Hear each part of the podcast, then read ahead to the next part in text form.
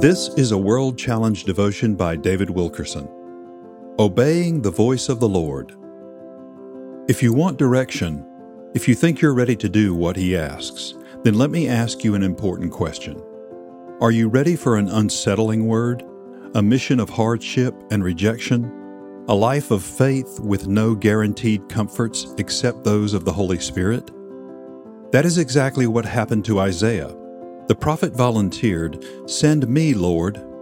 And God sent him on a hard, difficult mission.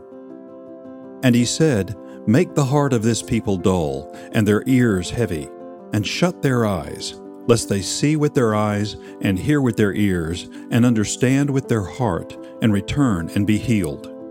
Isaiah chapter 6, verses 9 and 10. The word Isaiah heard was not flattering. On the contrary, it would make him hated, unpopular. The Lord told him, Go, harden those who refuse to hear me speak, close their eyes and ears, finish the hardening of their hearts. If you want to know God's voice, you must be willing to hear everything He says. God will never say, Go, until He first asks, Who will go? He comes to you asking, Are you willing to do anything I tell you and do it my way? Are you willing to lay down your life? When I prayed for direction years ago, the Lord told me clearly, Go back to New York. That was a most uncomfortable word for me. I had been ready to retire. I had planned to write books and preach at selected places.